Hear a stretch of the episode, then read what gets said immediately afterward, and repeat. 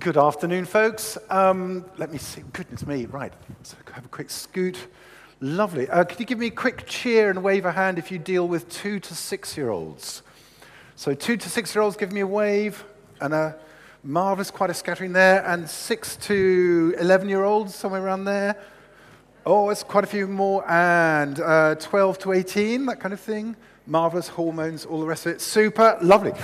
Um, well, a very, very warm welcome to um, this keynote on active learning. Uh, can I just start with a huge thanks to the ESAP team uh, who've put all of this together, and a huge thanks to you. Here you are on a weekend. Uh, so hats off. I've got you know every admiration for doing that. Um, my aims are as follows. What I'd like to do is kind of offer today in the feeling of, or the way of Socrates. There were two descriptions of Socrates that I quite liked. He was first described as a gadfly, that is, a rather annoying little insect that would just go in and provoke things. So I do want to say some challenging and provocative things just to open up the questioning, perhaps challenge assumptions here and there. But it's, it's with good intention. The other description I really liked of him was a midwife to truth, which is a lovely phrase. Um, so I, am very aware, and it's quite daunting always to do this, to stand in front of thousands of years of teaching experience. Just think of the resource in this room. Um, so I don't want to stand here as I'm the truth, I'm the, I'm the final answer to things, and it's going to be a jug and mug keynote where I, I give you how to do things. Uh, give birth to your own conclusions. Uh, I'll present some stuff, but give it a good kicking, disagree, engage that critical thought. Um, see what your own experience and your own thought and research and anecdotes will tell you. So it's really just a, an offering and see what you think kind of session. Um, I want to start by just sort of broad outline of what I think active learning is. We've had two marvelous introductions from Guy and Judy, just sort of painting their picture and their perspective on what active learning is like. I'm just going to give you a third, and I think that that three is interesting. A, there was a wonderful chap called Graham Nuthall, Professor Graham Nuthall, and he wrote a book called The Inner Lives or The Hidden Lives of Learners. And one of the things, after 40 years of research with learners, one of the things he discovered was that in order for a student to understand something, that is, not just know it, but to understand it, you had to give that student or that pupil a minimum of three opportunities where you convey that information in different ways. So, if we're talking about understanding something, not just knowing it, you've got to give those pupils a minimum of three opportunities to meet that material in different ways. So, if you like, I'm the third after Guy and Judy. Um, and I'm going to paint a picture of what active learning is like from my perspective. Um, and then I'm going to hone in on some particular areas that I think make a difference. They're not meant to be exhaustive, they're not the only three. But I think these are three that don't often get enough attention, certainly from my experience of working with other schools um, internationally.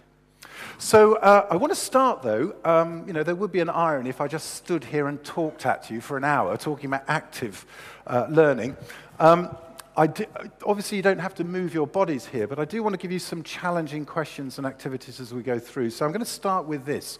Um, in a moment, I'm going to ask you just to pair up with one other person, ideally. If you're kind of in a corner with three of you, two versus one is fine.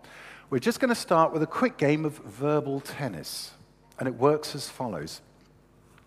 Um, you're going to pair up, and in a moment, I'm going to give you a topic and uh, you want you to have a little rally, an exchange of, with examples of that topic.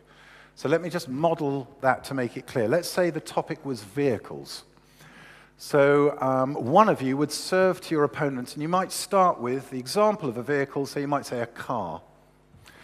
Now, your opponent has got three or four seconds to come up with another example to knock it back. So you might say a lorry.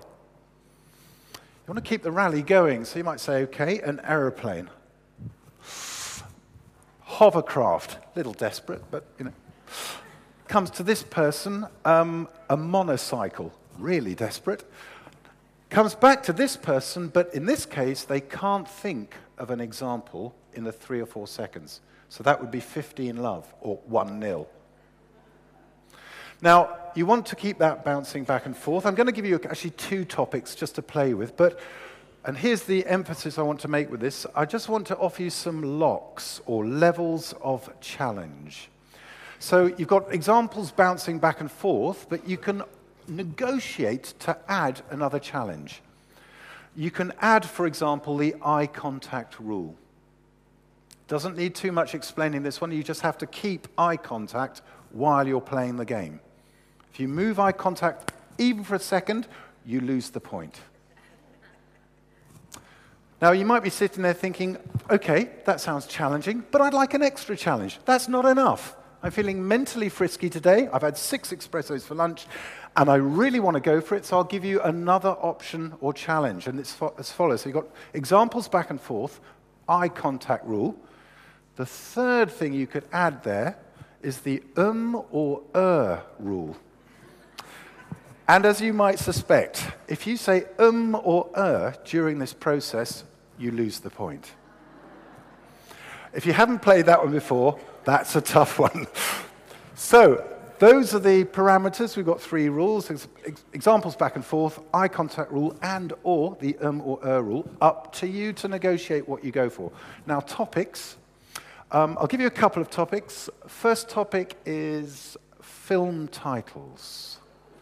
Oh, I can feel you stacking them already. What have I got? Second topic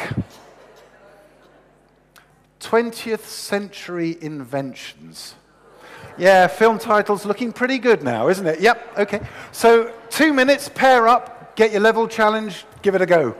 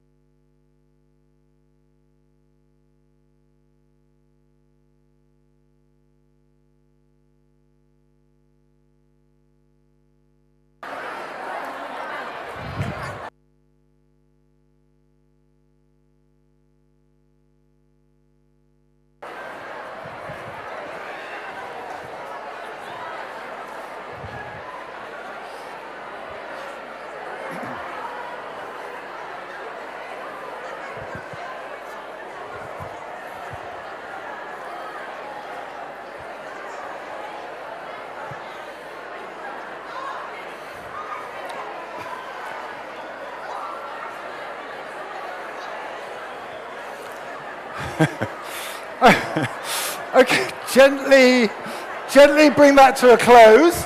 Pause there.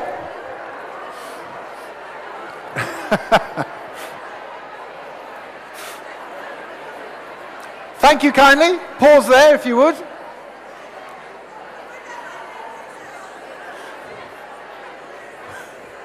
Lots of energy in the room.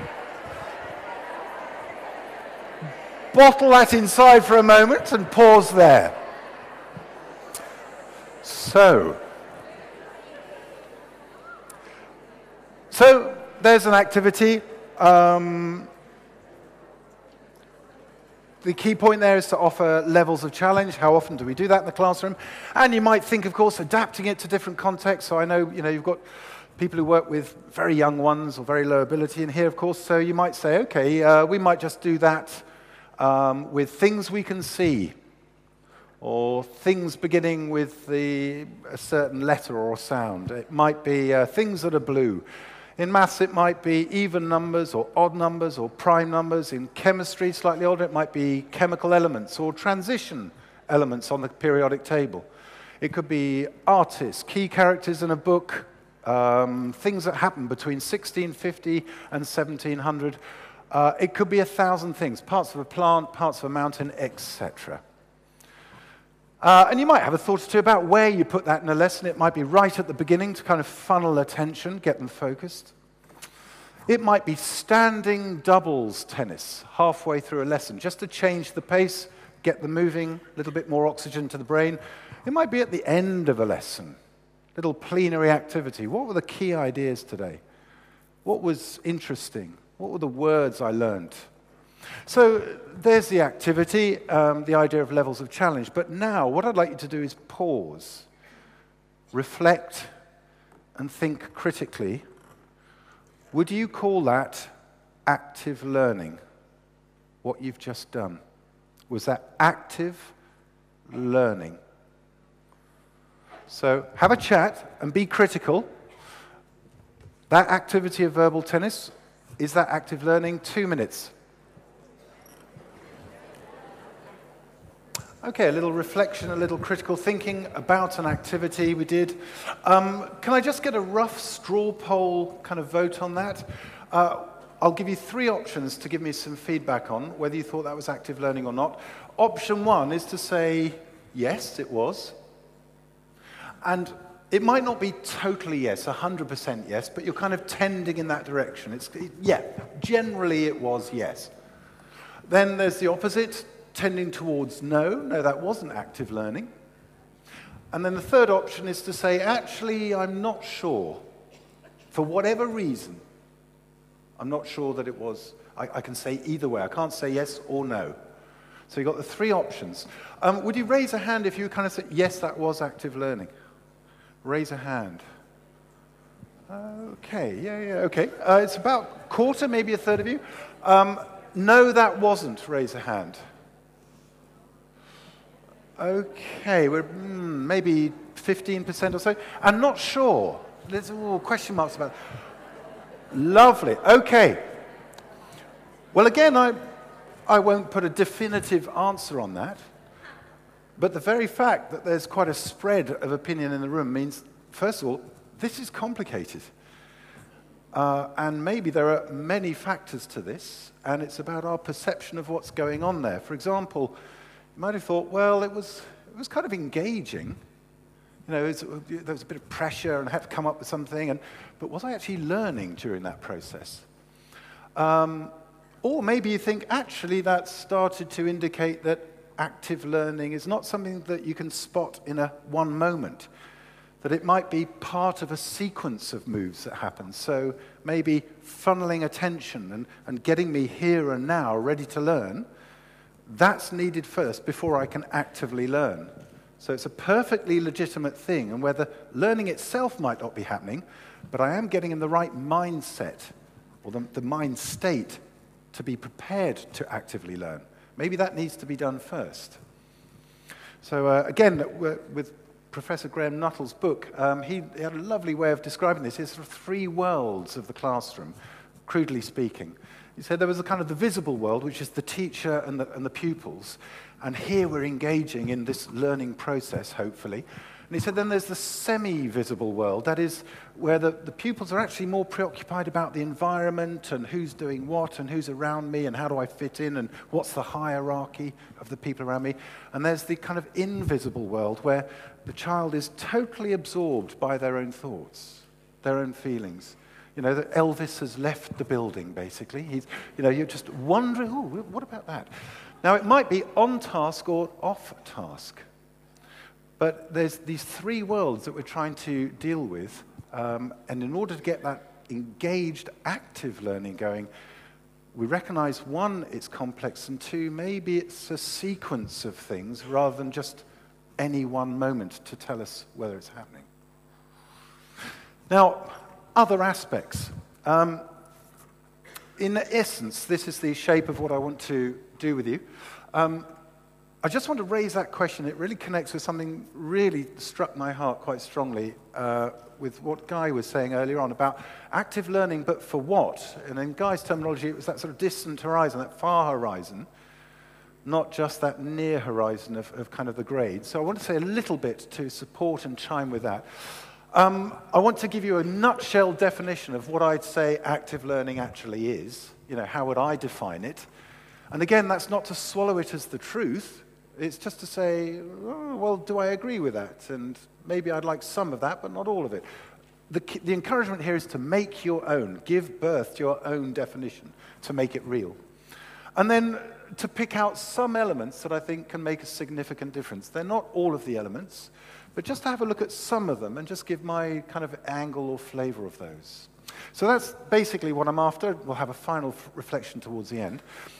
Um, to that first point, active learning for what? I think that's really key to keep our motivation in mind. You know, goodness knows, teaching is hard work. And it's demanding, and it's, it demands great skill, uh, and a whole range of abilities emotional, psychological, and physical. It's important to check in with why we bother. You know, the original fuel for learning. Um, so I just want to go back right to the start.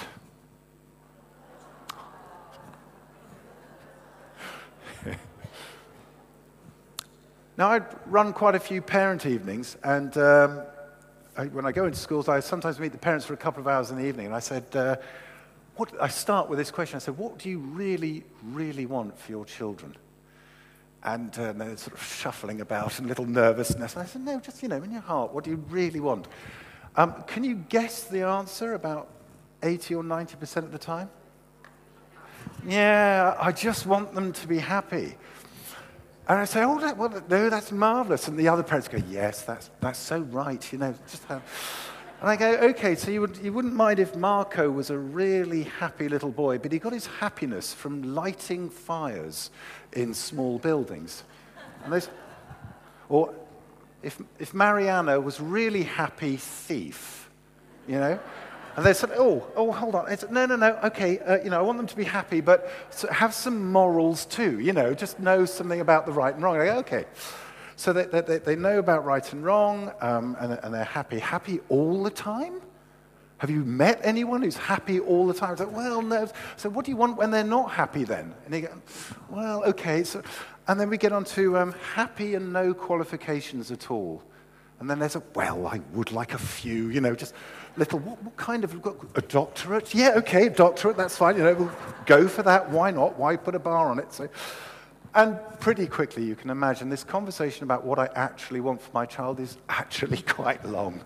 There's a lot I want for my child, and why not? But it's not simply about happiness. Um, and I just, you know, we could ask that question another way. What is a successful life? That old philosophical, beautiful question. You know, what is a successful life? Why are we in education? What are we all doing there? Clearly, none of you joined to get great grades. I mean, that's part of the story, but it's not why we're there. So I just want to break this idea of successful life down and sort of concept bust it. Well, first of all, successful life, yeah, bit of money's nice, you know. Let's not beat about the bush. It's nice to afford a dentist within the next, you know, month or whatever it is.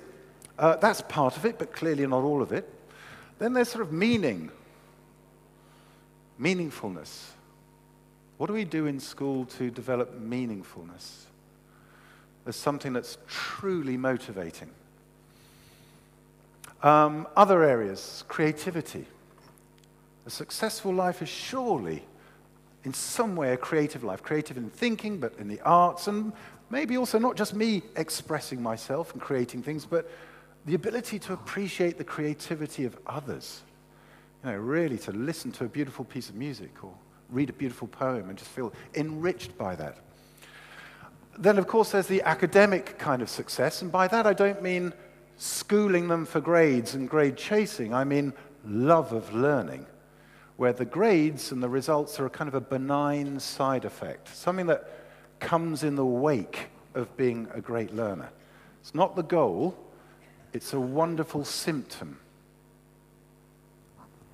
Uh, but of all the research, there's a very interesting long term study. It's about 70 years old. It's in America. It's the longest longitudinal study of human happiness and well being and health and that kind of thing. Um, started in the 1950s. They had about over 700 people on it. And they've, they've interviewed them every year. They're in their 90s now. Uh, there's only about 70 of them left. And they, They interviewed them over and over and over again every year, and they took blood samples and all sorts. And they, they crunched all the numbers. They said, what makes for a really successful life? And the number one predictor, way above so called IQ or intelligence, uh, way above wealth, would anyone take a guess? What do you think the number one factor in this bit of research might have been for happiness? Well, a few murmurs. Quality of relationships. Quality of relationships, absolutely. You know, there's that difference between the two funerals. The, turn up the funeral and people are talking about, are they talking about the person, celebrating who they were? Or it's kind of they've turned up and it's kind of a business meeting. And there happens to be an excuse for running the business meeting. What kind of funeral test would you pass? What would people say about you? How are you connected to others? So, the successful life, if you like, has many factors. And I think a core part of education is to do something about that. And absolutely, if you look at all of those, I'd say active learning is fundamental to all of those. How could you possibly achieve any of that without the engaged, active involvement of the young person? How is passive learning going to deal with that? Or indeed the times ahead, the 21st century?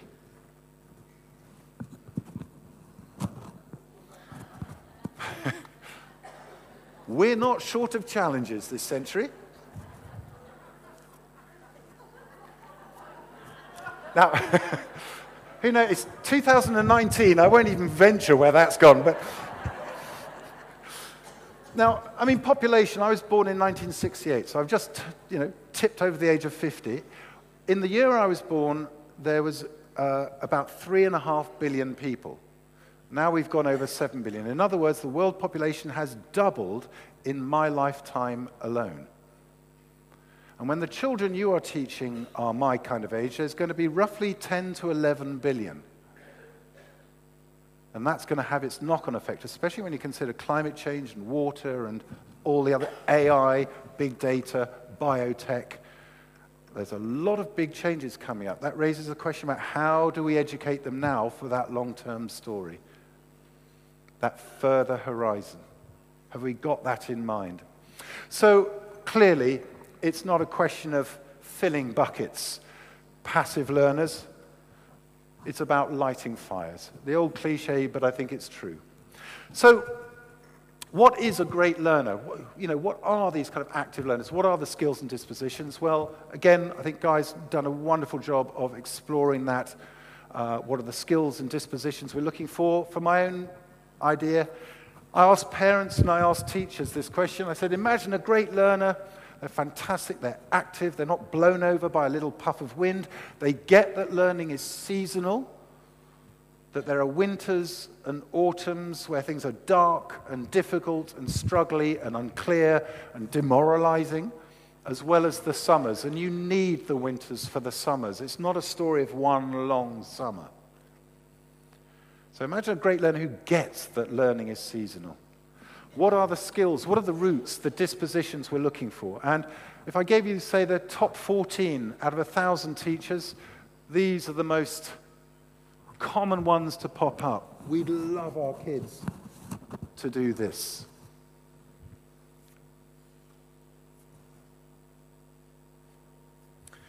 And again, and I'm sure it's none of you, but I do go into schools and say, look, oh, this is very nice, but it's luxury. We don't have time. You know, we're up to here. I've got to teach the Vikings, you know. I've got, you know. And my response to that is, well, in a nutshell,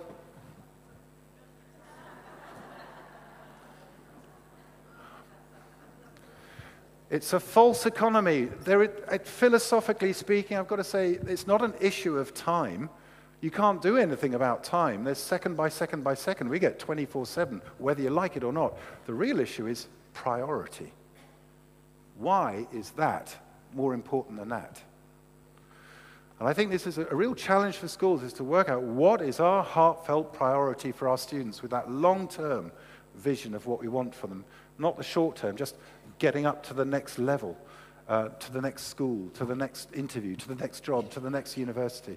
What's the long-term story here? So I say active learning has got a big part to play in this. And let me just give you my nutshell definition. It's a working definition. Give it a good kicking, but here it is. Active learning happens when students enthusiastically, so they want to, there's motivation there, interact with a challenge that leads to growth. So this might be collectively done, it might be individually done, it might be happening in my head. I may sit there quietly for half an hour and do nothing to the observer, but actually inside I'm fully engaged. I might be engaged with all sorts of voices and thoughts and images in my own mind. Um, let me just go down that rabbit hole for a moment. Let's do some metacognition for a second. Um, I'm going to ask you a question. I'm not fussed about the answer. What I'm really interested in is how does your mind create the answer? What actually, honestly goes on in your mind when it's answering? So, ready for the question? Okay. What is 5 times 7 plus 2?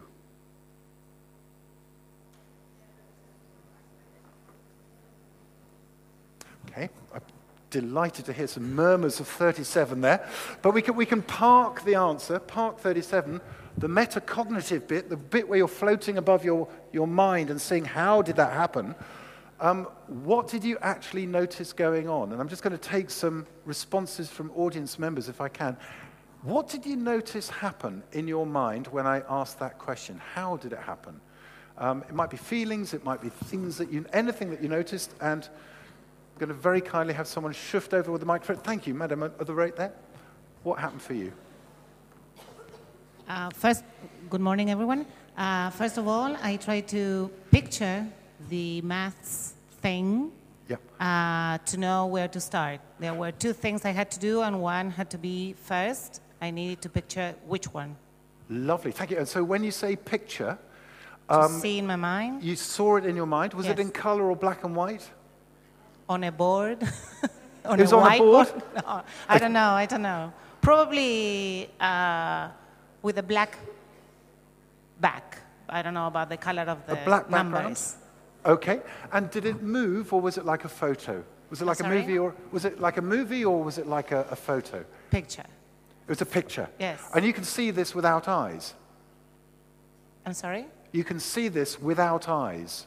Uh, yes. Yes. Absolutely. So, yeah, I'm not being rude about you, but it's quite dark in there. There's, you've got, you know, 1.4, 1.3 kilograms of meat. Most of that's water. And in complete darkness, that can somehow create an image. Could you raise a hand if you saw something when you were doing the problem? Marvelous. And look around the room. It's not everybody, but it's a significant number of you. Um, if it wasn't seen, how else was it happening? For example, raise a hand if you heard a voice saying the answer. Or saying something, and don't worry, you're not hearing, well, you are hearing voices, but so raise a hand if you had a voice say the answer to you. Quite a few, okay. So we might say some of you are hearing an answer said, some of you are seeing it. Um, this is just a little bit of metacognition. This is when I'm starting to recognize how things happen in my head. Now, you might be thinking, look, we're, we're adults, we can do this. You can do this with any skill. I did this with reading. Uh, we had some seven year olds, and I said, okay, let's just try some reading and let's see what happens when you read. So I'm not worried about what it says. I want to know what happens in your mind when you read. So it took a little explaining, but they got it. And um, this, this boy put his hand up and he said, uh, I've, I've got me in my head. And I said, I said, Tell me more about that. That sounds very interesting. And he says, Well, it's me saying the words to me. I said, It sounds like there's two of you in there. And he said, Yeah. And I said, Okay, let's just, I want to check that out a bit more with you. I said, Are you more the listener to the words or are you more the speaker of the words when that's going on? And bless him, he checked it. He said, Oh, right, okay. And he said, just, and he said, you could see these things being realized in his mind. He looked at me and went, I'm the listener. Who's the speaker? What a great question. And then a girl put her hand up. She said, It's like a cinema for me. I can see this. And I said, Is it in color or black and white? She said, It's in color. Is it like a movie? Yeah. Um, I said, So you can see without eyes, and he can hear without ears. I mean, there's no eardrum wobbling there. And they kind of, Yeah, yeah, I can actually. Yeah. And I said, Well, can this change? Or are you born like this? So I said, Have you got any suggestions, experiments we could do to see can this change? And they said, Yeah, okay. Um, if you can have a voice saying a sentence in your head, can you change the volume? I said, I've no idea. I've never tried that. Should we give it a go? Let's give it a go. So we gave it a go, and we could fa- found that you could get it whispering or shouting. And then they said, hold on, if you can have one voice, can you have lots of voices? I said, I've no idea. Let's go. They, we found you could have a crowd whispering a sentence. By the end of our experiments, they were attempting the following Can you get a crowd whispering a sentence with music of your choice in the background, and a firework goes off when you hit the full stop? Now, frankly, I struggled to get there at that time by myself, but a small, a small group of them could. Not one of those children left thinking the same about the miracle between their ears. My goodness me, if my mind can do that with a sentence, what else can happen? Now, connecting this to active learning, I think this awareness of how things happen in my head, and when I recognize how they happen, I find that I can change them.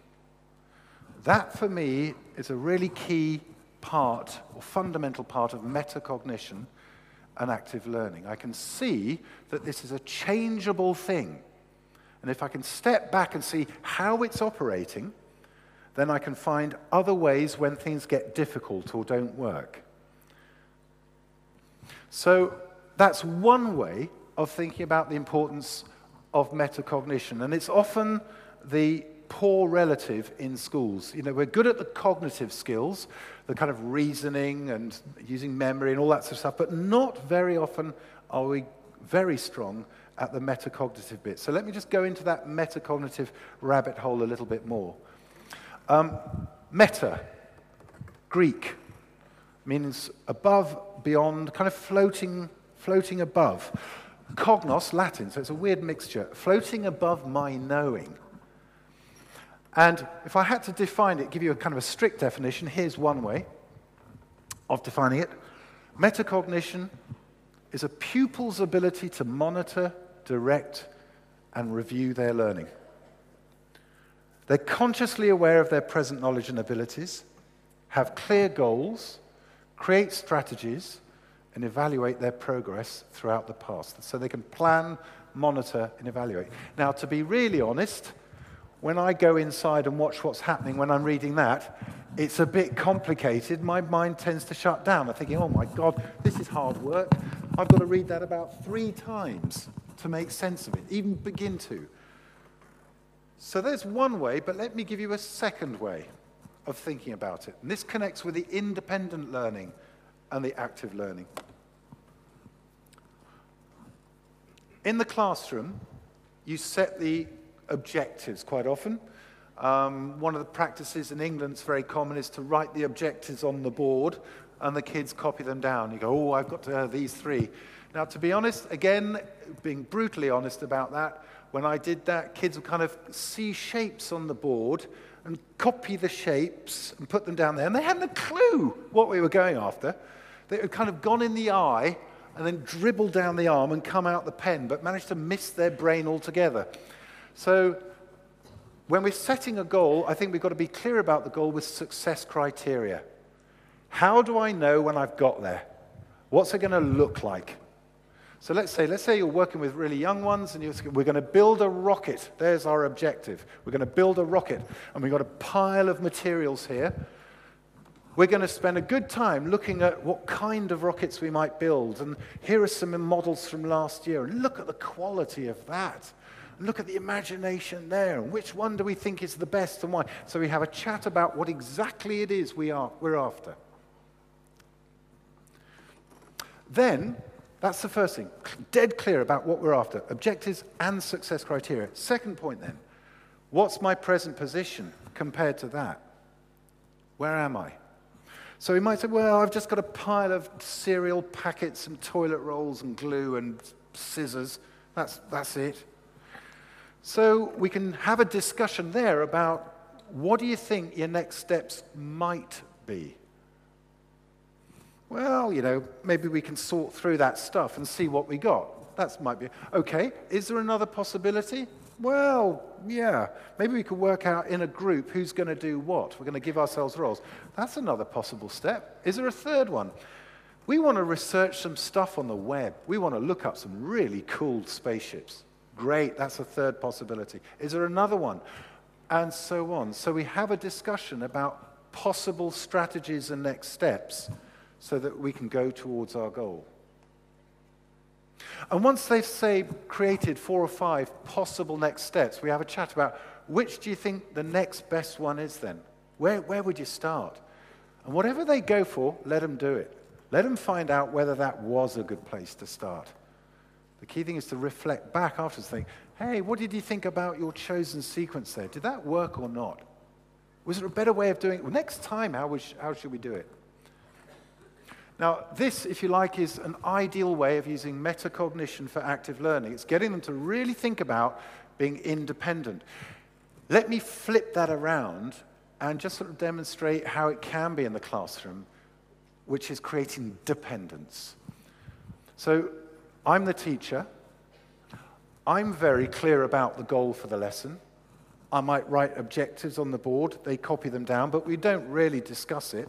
We don't talk about what's it actually going to be like when we get there. So there's this vague kind of goal, but I know it.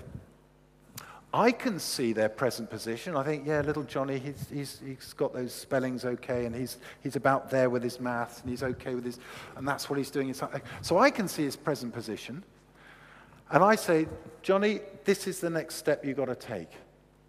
And he goes, oh, right, okay, thanks. And, and, and hopefully he'll go away and do it.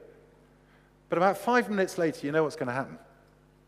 He's going to come back and go, Look, I've done the little step you said. Is that right? I said, what's the, what's the next one then? And suddenly, if I keep my students in that loop of coming to me, I've got a very tedious teaching job. I'm just feeding them the next little step. So, somewhere between, say, two and three, when they start out with education, and 18, somewhere I need to get them into that loop where they are aware of the goal, they are aware of the present position, and they are experimenting with the next steps, not always getting it right. But when it doesn't go right, they reflect and try it another way next time. And for me, this kind of metacognitive awareness of what the overall story is and how to get there in the little steps. That's absolutely critical to getting independent, active learning in the classroom. And this, again, is about the language we use, what we model, the kind of questions we're asking in the classroom. Now, that was the first way I described metacognition. Uh, I got you to do it with the maths problem, so you did it for yourselves, you got an experience of it. Then I gave you the text version, then a diagrammatic version. Let me give you a fourth version. A great metacognitive learner is a bit like a great plumber. So let's say your boiler's broken. You think that's a bit of a disaster. I'm going to get the plumber come in. I really want a plumber who can look at the whole job. You know, they say, okay, broken boiler. I know exactly, I've got the right kit in my van, all the right tools and I can see that needs to come out. I've got to get the new one in. And they've got the whole picture of what they need to do. But they've also got the little skills that are going to take them there step by step in a good sequence. So they go, okay, I've got the whole idea of the whole job. But I've also got the ability to cut a pipe and weld it well. And once I've done that, I'm going to make sure that's sealed. And then I'm going to check everything's working up till now. And then I know the next little bit I've got to do. And, uh, and, then I'm going to check does the whole thing work at the end? So, great metacognitive learner who's able to be active, that is, that I can direct myself with this, is like a great plumber. Now, not all kids are like that, as you might be well aware. Um, when I used to set work, when I was a secondary teacher, uh, I would love it if they could look at an essay in that kind of way. Like, oh, okay, I, I, got the point of the essay, I can see the overall thing, and I know how to break it up into little steps, and I'm going to build it, and bang, beautiful. What I often got back was something more like that. just, you know, oh, I've, I've, kind of got an idea. Oh, I'll just put a paragraph in like that. Oh, and then, oh, what's this now? And oh, there's that fact. And he said something about that last lesson, so I better bung that in. And you end up with something that's pretty awful because they haven't got that overall view. Or indeed, there were one or two students who did that. And, you know, that's.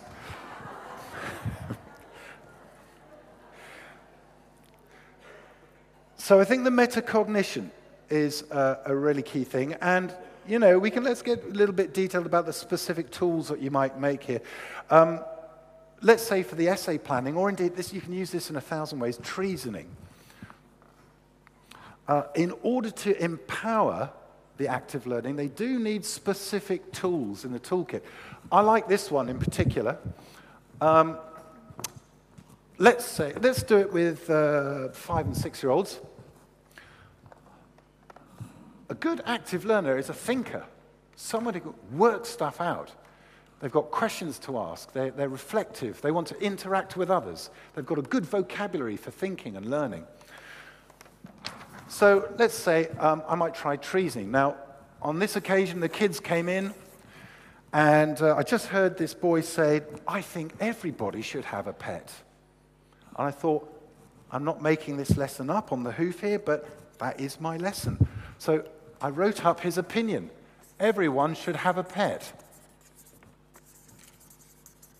Hello. Slightly freaked me out there. Okay. So,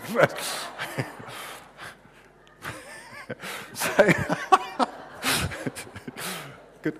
So everyone should have a pet. Now, there's an opinion, and it could be anything. It could be maths is useless, climate change is man-made, uh, Donald Trump's a great president, you know, whatever just a view. So we start with the roots. That is a reason for holding that opinion up. And so I asked the kids, I said, what do you think everyone should, why might that be? And they said, oh, well, it teaches you about relationships. So I labeled the root, okay. And then another one said, oh, it teaches you about, you know, how to care for something marvelous. And, oh, it teaches you about death. Oh, okay. And, and, and we went on. We found there were lots of possible reasons for that. And then a child says, I think everyone should have a pet because I saw an elephant on television last night. They got the same kind of stunned reaction as, as here. Like, you think everyone should have a pet because you saw an elephant on TV last night. Now, you know what's happened. They've, you know, oh, elephants got mentioned in their, in their head, a little associative thinking. Oh, oh I saw something last night. I've got something to say. Oof, like, I saw an elephant last night. Now, I still accept it. I say, well, okay, but we have a little discussion about whether we think that's a little hair of a root, or do we think that's a very deep, strong root that really helps that view? And we decided pretty quickly it was a little hair of a root. So, what we've done there is analytical thinking. We've broken it down. What are the reasons for that? But also, we've started to have a discussion there with six, five, six, seven year olds there about different strengths of reason. And this, this is something that I find 17 and 18 year olds still don't get very often. It's not just a matter of numbers of reasons for something, it's about different strengths of reason for something. Then you do the same with the wind.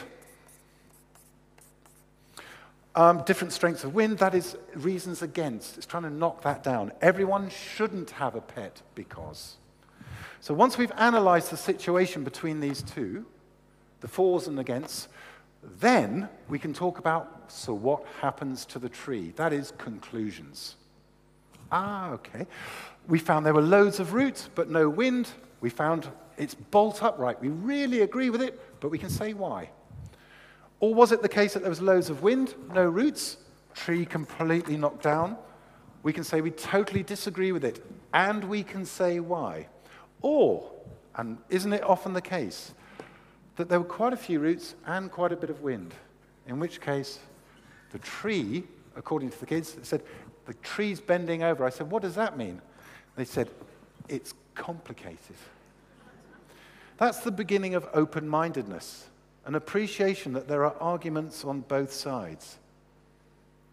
Now, once we'd done this a few times, this treasoning tool, and by the way, if you're working with teenagers, this is a wonderful exam and essay planning tool where they can sequence the paragraphs in any way they want. You know, you get an infinite variety of essay structure from that. You say, okay, in this essay, I'm going to do, look at that first, then do those, then do those, and then conclude. Next week's essay, I'm going to look at that, do a root and the wind against it, the root and the wind against it.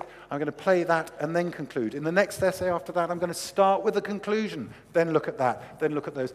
So you get a lovely variety in how they express an argument. Now, what we've done there is given a, a cognitive tool that liberates the active learning. They can apply that to anything in their own way.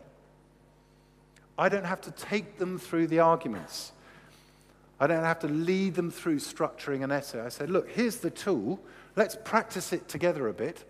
Now apply it to anything. And you can do it. You can put inventions on there. A chocolate fireplace. Or might be a, an opinion, um, something that's debatable, anything that you want them to explore. A belief in something, a value, an opinion.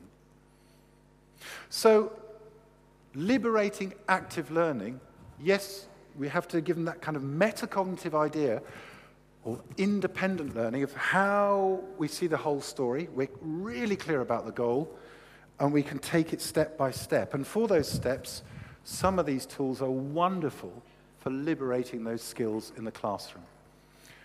Now, last few things I want to, to share in this field. Um, tomorrow I'm looking at thinking much more deeply in the guise of philosophy for children for active learning. Um, there are other areas we could go into, such as engagement, I think is very important. Uh, we could look at memory and how that isn't taught at schools and how that might connect to active learning. For me now, though, I just want to kind of highlight something to do with the sort of mindfulness aspect of this, um, particularly the inner judge that we can have and how that can crush or enhance our willingness to be active learners. Um, years ago, when I was about 18, I did a 10 day silent Buddhist retreat. It's the kind of rock and roll teenager I was. And, uh,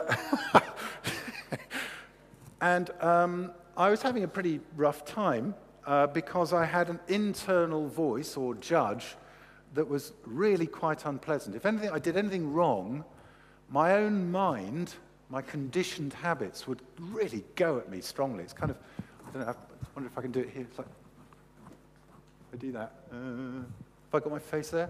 It's kind of me looking down on me going, you're no good.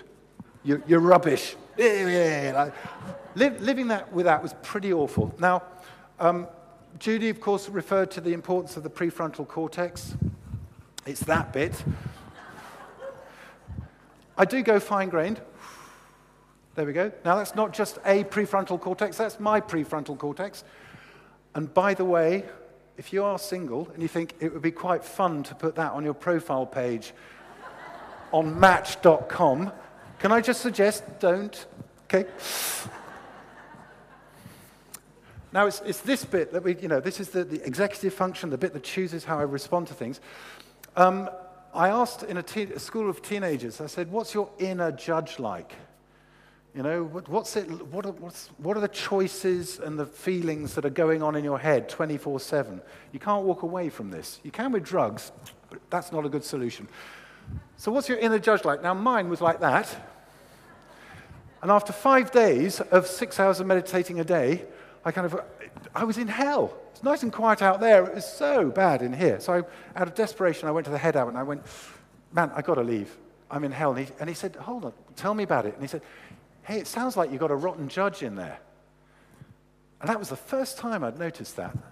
I, I mean, some people have very soft judges, you know, these guys. Oh, everything you do is brilliant, you know. So we do need a judge. We need a critical voice, but it needs to be kind of there, you know, a good, balanced, healthy inner judge. So I said to the kids, What's your inner judge like? And these girls came out with some horrendous stories. You know, in England, we've got a quarter of the girls have got stress, anxiety, bulimia, anorexia, stress, anxiety, and depression. One in four between 17 and 19 years old. That's insane. Their internal world is horrific. So I said, Well, who would you choose? If you could sack this unpleasant judge, and you can, who would you replace him with? So for me, I made a panel for the next five days at the retreat. I got the Dalai Lama, a bit of nice wisdom, um, famous cook, purely for the nutritional element, Robin Williams, comedy, and just, just, just kidding. Although you could have Donald Trump as an internal judge, you don't have to agree with him. Um, or actually, Tim Peake, an English, um, he's an astronaut, is floating above the whole situation. And what I did for the next kind of uh, five days at that retreat, I replaced my unpleasant internal judge with that. And that changed my life to be relieved of the painful, conditioned nonsense that I took to be the truth. And as soon as it was pointed out, no, that's a story. And you don't have to give it power by believing in it. You can find your own way. That, I think, is when you really get into the deeper, active learning. You go, okay, how's this working? And can I get it to work for me better? And if I can have that panel, maybe I'll take more risks. I'll get involved. I'll be more independent. I'll be willing to share the journey with others more. There are times, certainly in the last couple of years, when I've looked at the world and I thought, oh my God, this is a real mess. Some extraordinary world leaders. And sometimes you just feel like it's sort of like an oil tanker that's just going off in one direction. And there was kind of in my heart, there was a bit of me that's going, wow, this is overwhelming. Well, maybe, but I would like to end on just this thought that actually all of us here are trim tabs. Do you know what a trim tab is? No, a trim tab is a mini rudder. On the oil tanker, it's got a huge rudder, as you might imagine. And in order to turn that rudder, there's a little rudder on the back, the yellow bit. And all of us here, when we walk into that classroom, all of us is that trim tab. It might seem like an overwhelming, huge thing to try and change what's going on. But if we all turn our little bit and we all build the kind of learners that Guy and Judy and I have been talking about, these active learners for that long term vision, then I think you'll see serious change in a very, very real and achievable and empowering way. So, good luck with the experiments, folks, and looking forward to the rest of the conference with you. Thank you.